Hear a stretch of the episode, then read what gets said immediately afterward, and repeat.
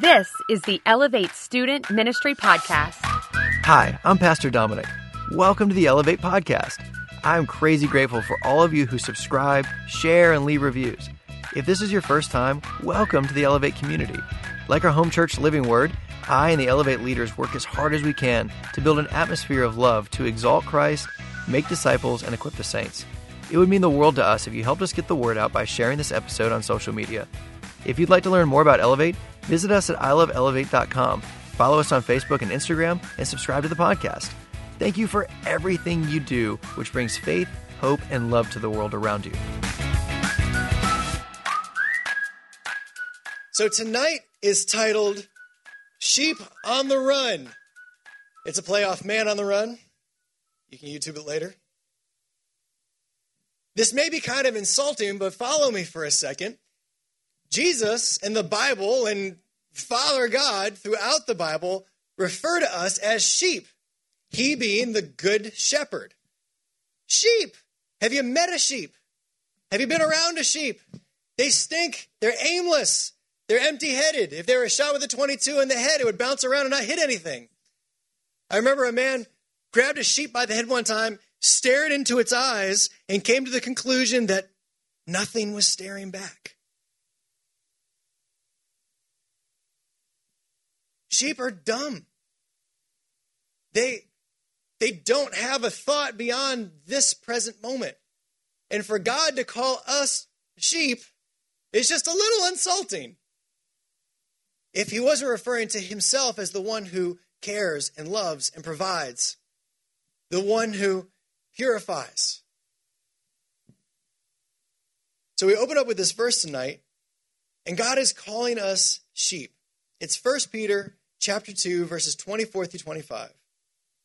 He himself, talking about Jesus, bore or carried our sins in his body on the tree, on the cross, that we might die to sin and live to righteousness. But his wounds, by his wounds, you have been healed. Now, we use this out of context a lot. We'll use it for praying for physical healing. But look at the context here. This is talking about our sin, what separates us from God. By his wounds, we are healed because he carried our sin in his body. Our spiritual nature has been healed. For you were straying like sheep, but now have returned to the shepherd and overseer of your souls. That is beautiful. And I hope that this verse comes to life as we unpack some of these amazing, beautiful elements of the Word of God tonight. Lord, have your way in us. Put an anointing on me to speak your word. I pray that you shut my mouth with anything that is of me. Lord, let people totally forget me and what I look like and let them just see Jesus and hear your words tonight. In Jesus' name, amen. Straying like sheep. Remember how David used a sling? Most of the time, the sling was just to hit rocks against other rocks to startle the sheep back in. Sheep are so dumb that if there is a storm, they will all huddle in head first, blocking the storm with their fuzzy bodies. Brilliant. Except the sheep in the middle suffocate to death.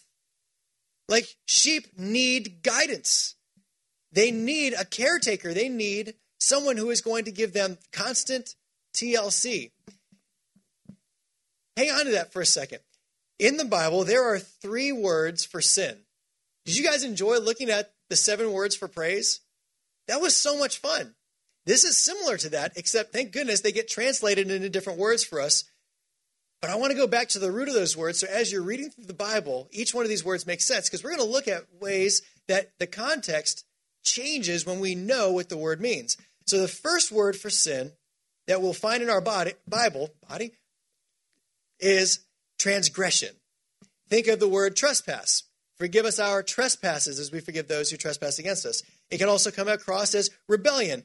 The Hebrew word is pesha. Now, transgression means a violation of trust, as in, we were friends, or we had a contract, or we had a promise between us, and I broke it. I have broken your trust. Someone breaking into your house and stealing your stuff is robbery, but it, if it was your friend that broke in and stole your stuff, that is a transgression.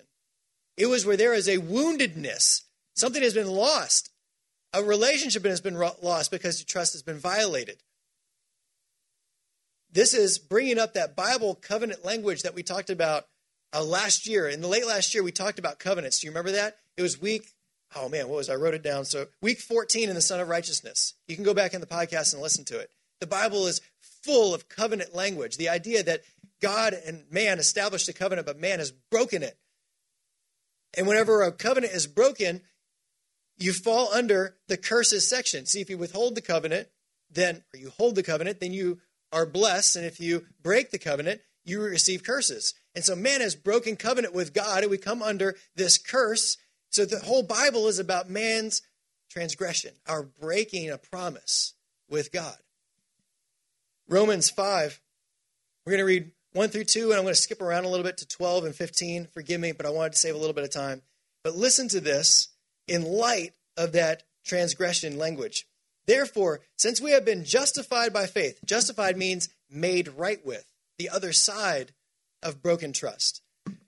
Since we have been justified by faith, we have peace with God through our Lord Jesus Christ.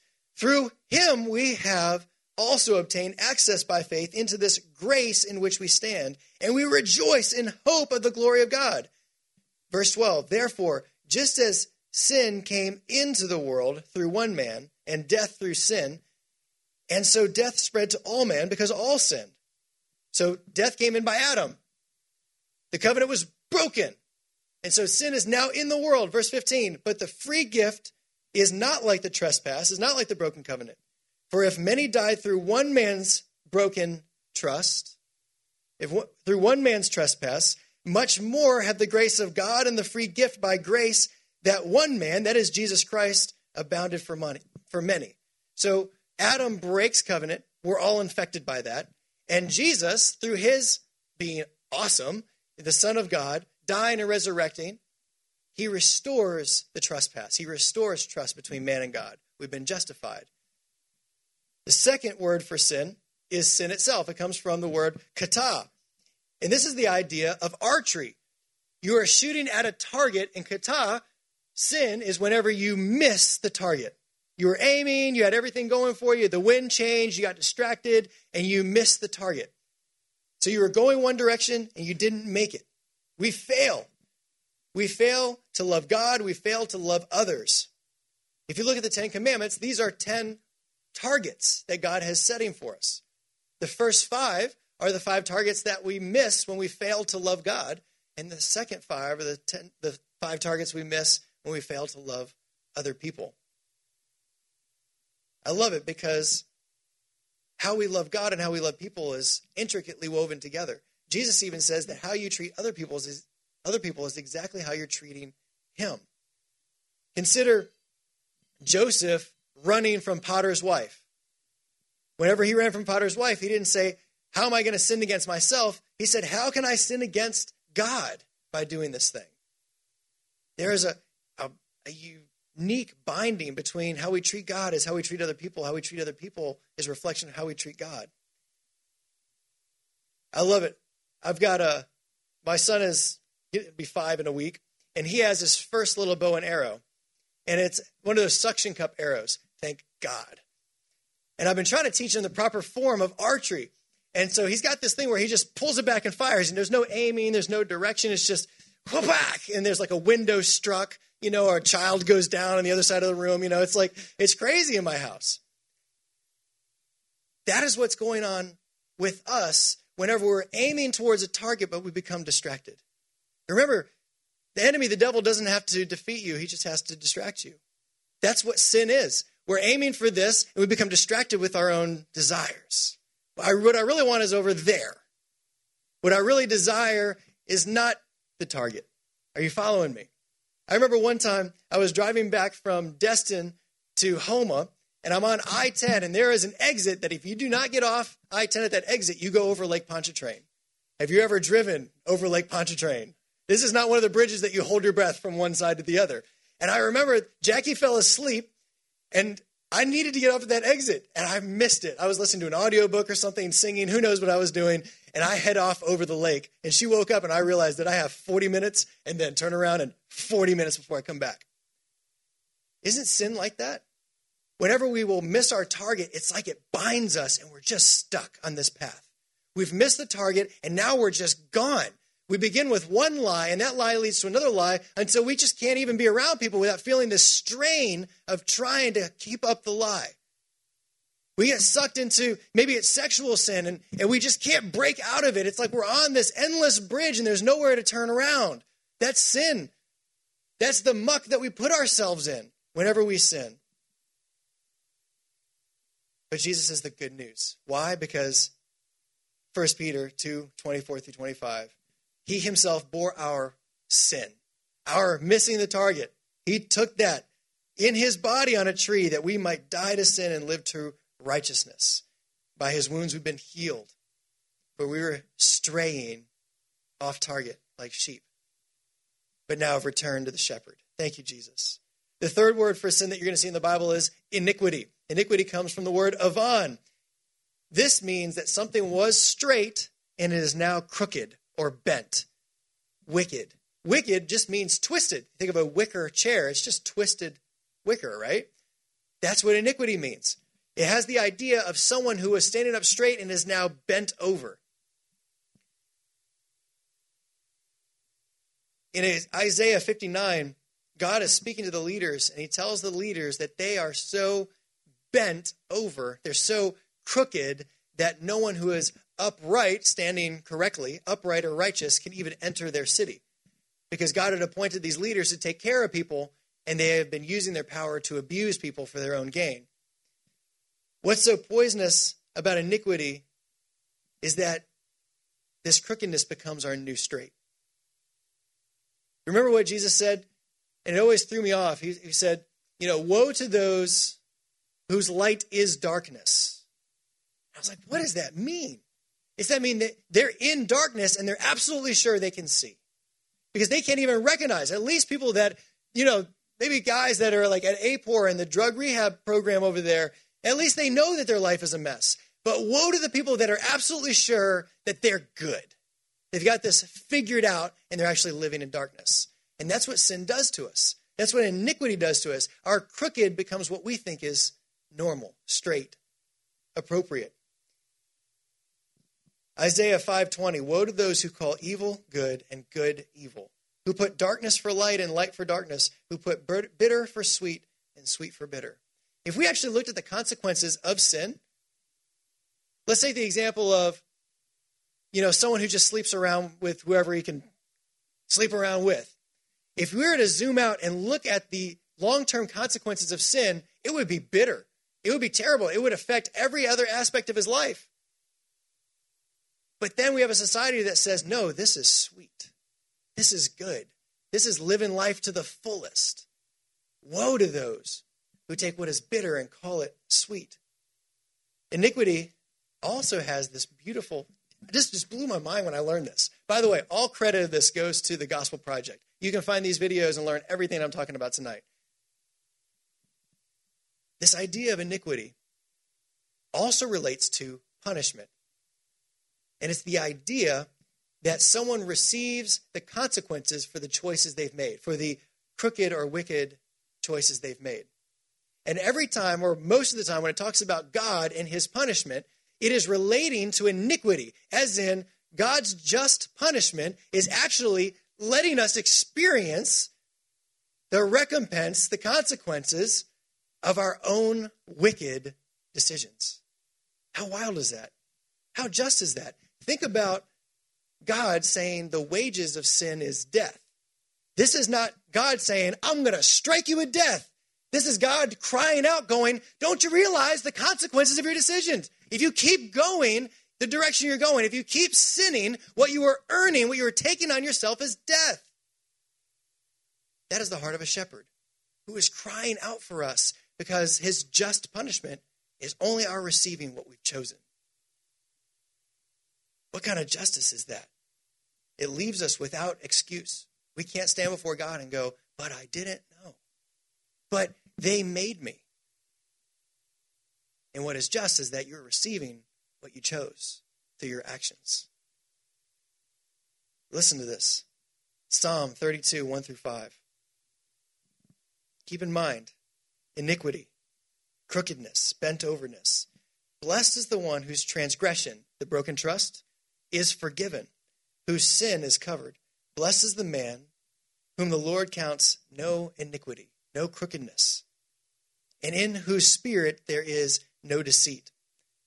Now, I want to let's look at what the author is saying here. He's saying, Blessed is the one whose transgression is forgiven, as in, I was under this strain in this weight of sin. I felt my guilt. I've experienced my consequences. It was awful. Blessed is the one who has that lifted off of them. Blessed is that guy whose sin is covered. Blessed is the man against whom the Lord counts no iniquity, in whose spirit there is no deceit. For when I kept silent, what happened? When this guy wasn't confessing his sins, when he wasn't go, turning to the Lord, what happened? My bones wasted away through all my groaning all day long. For night and day, what? Your hand was heavy upon me. My strength was dried up as by the heat of summer. This guy feels the weight, the crushing burden of his own sin. And it was wasting away his life. And it was the heaviness of God laying on him his own consequences. You understand the difference? This isn't like God breaks a switch off a tree and is like, I'm about to give you 10 licks. This is, we made the choices that earned us our 10 licks, all on our own. Are you following me? And God is saying, okay, I'm going to turn you over to your own recompense. Your choices that you have made, the bed you have made, you're going to lay in it. What happens next? I acknowledged my sin to you. That's step one towards a whole new heart. That is the cry of a child to a God saying, God, I'm hopeless and I need you. And God's like, boom, I'm there with you. I cried out, I acknowledged my sin to you, and I did not cover my iniquity. I didn't try to hide it anymore. I said, I will confess my transgressions, my broken trust with you, Lord. And get this, and you forgave the iniquity of my sin. This is the picture, not of God saying, Here is the con- here's my punishment I'm going to give to you, and fine, I'll take my own punishment. This is the God who loves you so much that you earned a punishment all by yourself over there, and God still says, Come here, I'm going to pick this up off of you and put this on my own shoulders. What you earned all by yourself, I'm going to carry it for you. 1 Peter 2:24 He himself bore carried our sins in his body on the cross on the tree that we might die to sin and live to righteousness. Isn't that beautiful? What a God we serve. Isaiah. I wanted to read this. Now, with these in mind, remember, transgressions is broken trust, broken covenant. Sin, missing the target. And iniquity is that crooked nature, that brokenness that we carry. Isaiah 53, we're going to read 4 through 7 and then skip 10 to 12, again for time's sake, but this is all amazing. Go read it on your own. Surely, he, talking about Jesus, has borne our griefs and carried our sorrows. Wow. He's carrying the weight of our sin. Yet we esteemed him stricken, smitten by God, and afflicted. But he was pierced for our transgressions, our broken trust. He was crushed for our iniquities, our crooked nature. Upon him, our wicked nature, upon him was the punishment that brought us peace and with his wounds we are healed. We, like sheep, have all gone astray. We've all done our own thing. We've all wandered. Have you ever seen a drunk person? You see how empty their brain works? They're just functioning out of some sort of nerves. I don't know, even know what's going on. That is what we are with sin. When we are pursuing our selfish desires, we are intoxicated with our own pleasure and with our own desires. Are you following me? And that's us. We're just sheep. God's looking at us and we're not looking back. We're just hollow. We, like sheep, have all gone astray. We have turned off target, crooked path. We have turned everyone to his own way, and the Lord has laid on him what? The iniquity, the bentness of us all.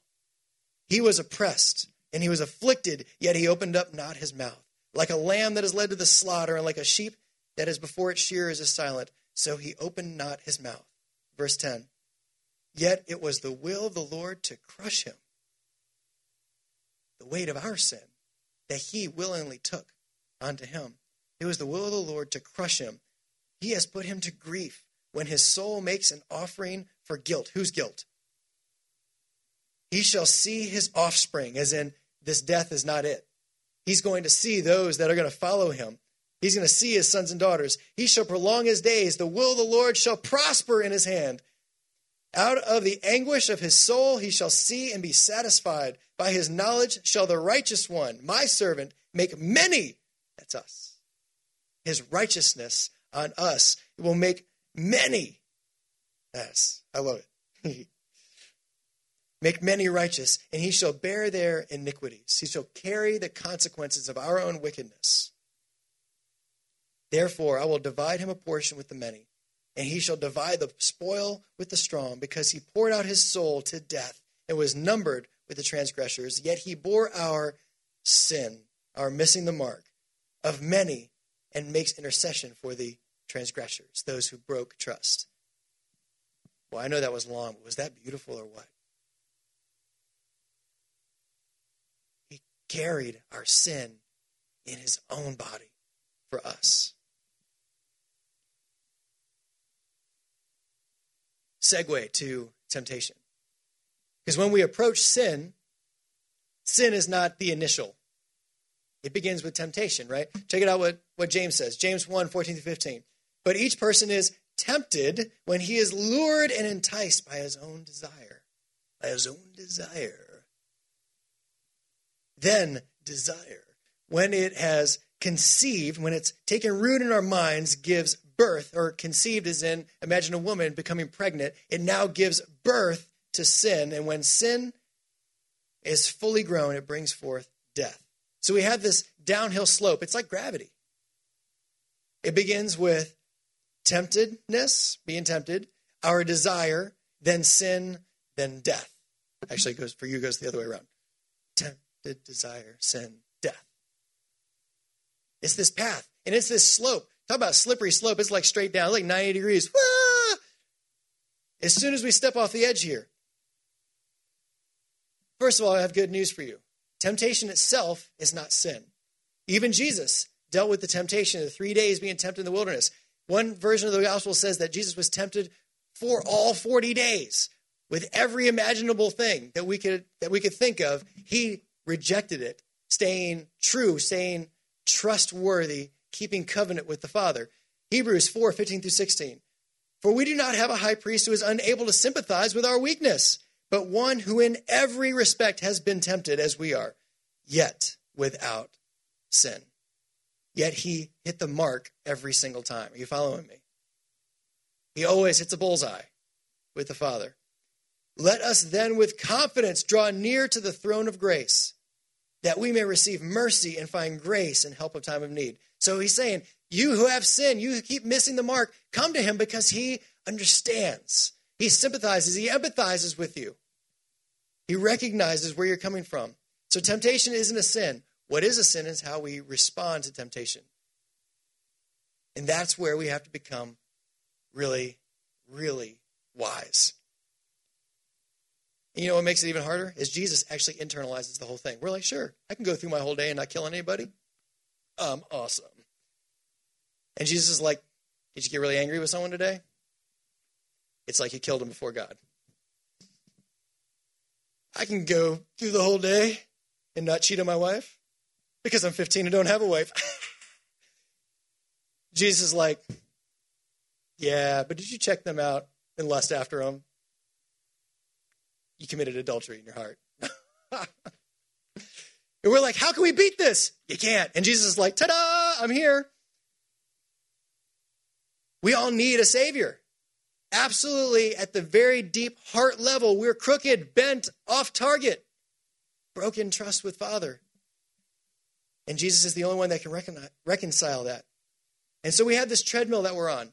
We are living, working against three enemies. The first enemy is a genuine enemy. He's called the accuser, Satan, and he is looking for any way to get at you and me and tear us down. He is proactive in his work. There's also society, and society is saturated in sin and temptation.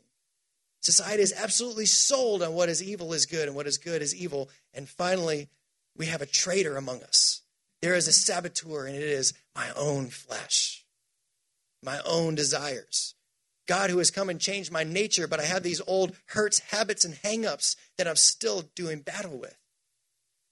And so we're on this treadmill that if I'm not moving forward, if I start standing still for a second, I start drifting quickly off target. As soon as we lose focus on Jesus, as soon as we lose our constant focus, we're distracted, we begin to drift.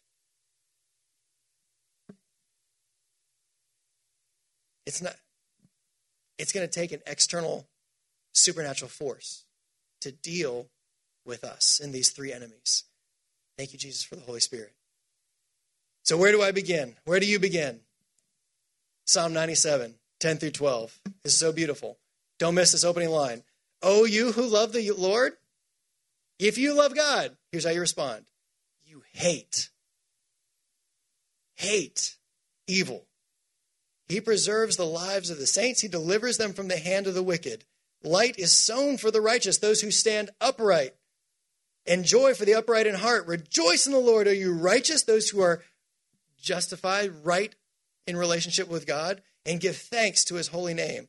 Way too often we don't hate evil. Way too often we like to toy around with it. We like to peek in on it. We like to sort of stay in the same room with it. We'll try to pick it up, put it down real quick. Way too often we treat evil like an ex girlfriend. We sort of stalk evil on social media. We'll call evil in the middle of the night and hang up quick. Way too often.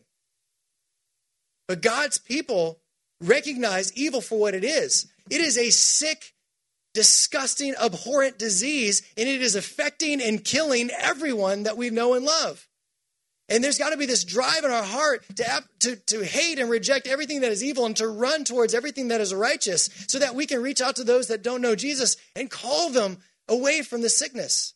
If people treated evil half as much as they treated COVID 19, we would see it differently.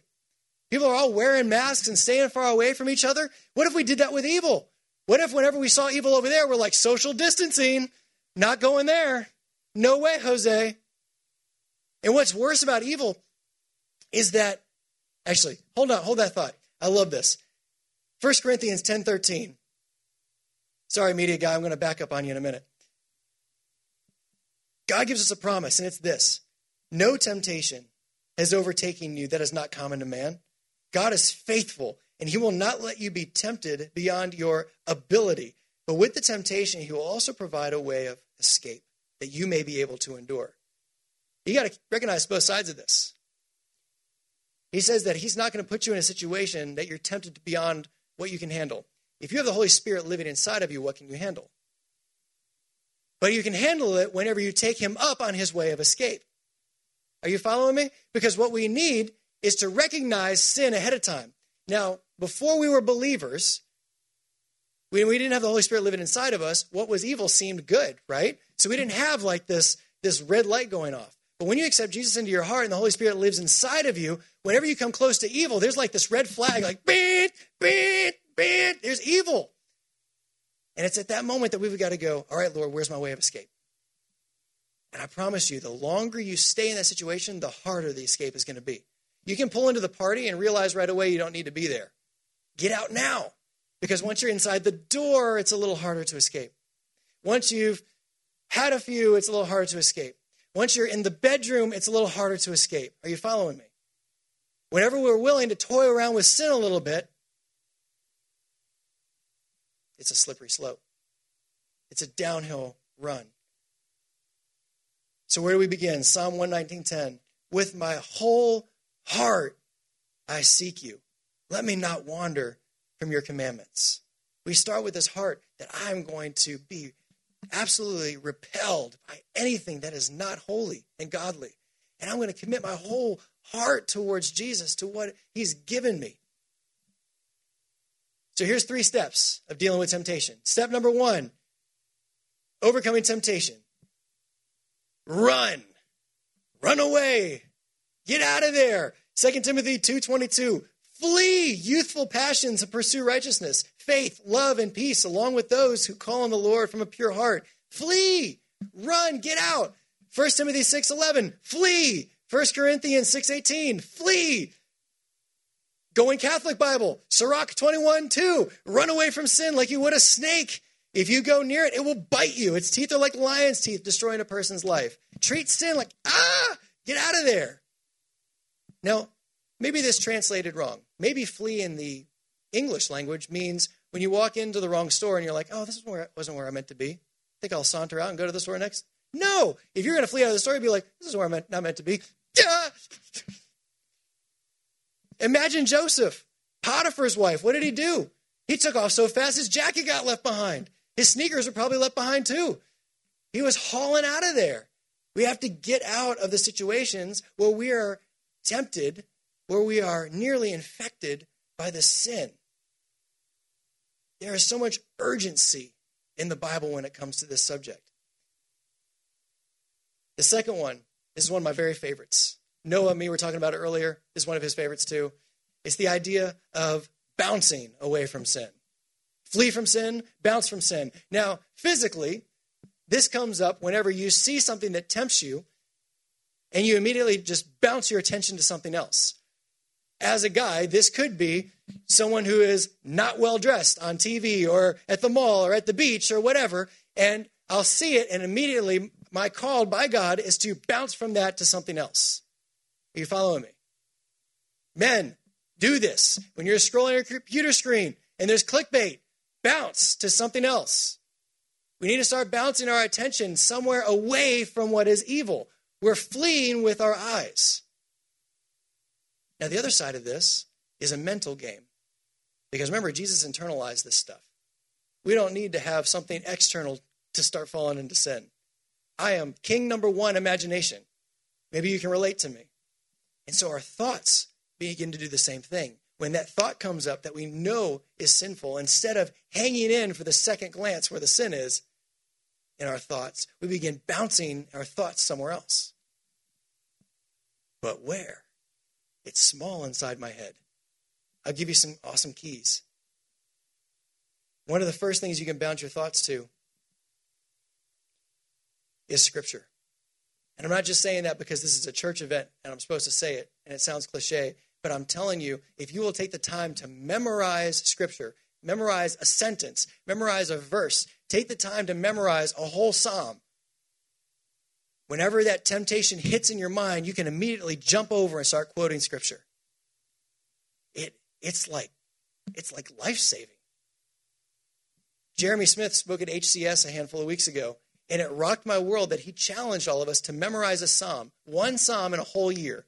So after you've got it memorized, you just keep repeating it. You wake up in the middle of the night and you can't fall back to sleep, you repeat that psalm. You're in worship and you're not really, you're sort of bored with the song, you repeat the psalm. You're out in the middle of nowhere, you're driving, whatever, you just keep repeating the psalm over and over again and let it just soak deep down inside of us. So when that thought comes in, you can jump. The Lord is my shepherd, I shall not want. You know, you can jump over it, flee youthful passions go right to Scripture over and over again. Give praise to the Lord, all you nations and all you coastlands. Darkness and thick cloud are all around him. Fire goes out before him and burns up his enemies all around. Righteousness and justice at the foundation of his, of his throne. Boy, what if you could pull that out whenever you're tempted in your mind? Psalm 97. That's my mine for the year. The second thing you can bounce your thoughts to is praise and prayer. 1 Thessalonians 5, 16 through 17. Rejoice always. Pray without ceasing. So imagine, I, I keep attacking the guys because I am a guy, but girls just amend this for you.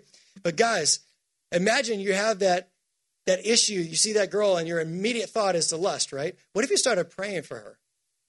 What if your next thought was, Lord, I pray you bless this girl, that you save her life, that you're surrounded with protection, that no guy can lay a hand on her that doesn't belong to her through being a man and wife? What if your prayers started reaching out to this person? It's going to be hard to lust. What if, whenever you're tempted to gossip, instead of adding to the story, you begin praying for the story?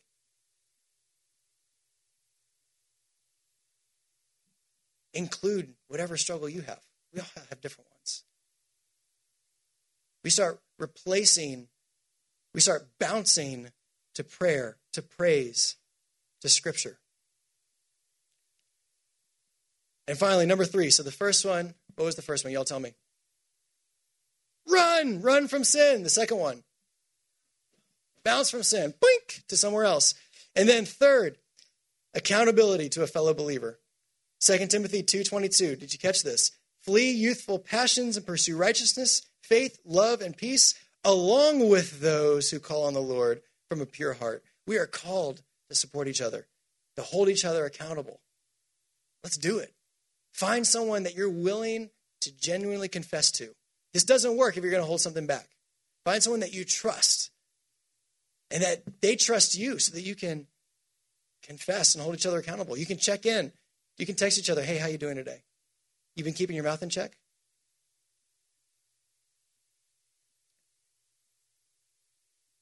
So my takeaway, elevate. Run, bounce, find someone to be accountable with. This week, do it tonight. Text your accountability partner. Hey, you want to be accountability partners? You'll probably misspell accountability like me. But you can do it, and it will change your life. Run, bounce, accountability. All right, three kinds of sin. That was so cool. Like scripture just it's like comes to life now as I'm reading it through and I see transgression, iniquity, and sin. So much fun. All right, love you, Elevate. Let's pray. And I will turn this over to Sam and Caroline. Heavenly Father, you are a good God. Forgive us. Forgive us for our sin. Thank you, Lord, that you restore, that you carry the weight of our iniquity, that you took the punishment that we do deserve. Holy Father, we bow before your throne. You are the King, and we're sheep. Lord, I pray that you will gather us together and will surrender to your shepherding. We love you, Holy Father. Protect us from temptation. And I pray that every man and woman in here is going to walk out of here, a man and woman of God, running from sin to righteousness. Amen. Thank you for listening. Episodes are recorded every Wednesday at Elevate Student Ministry. All students, 7th through 12th grades, are welcome.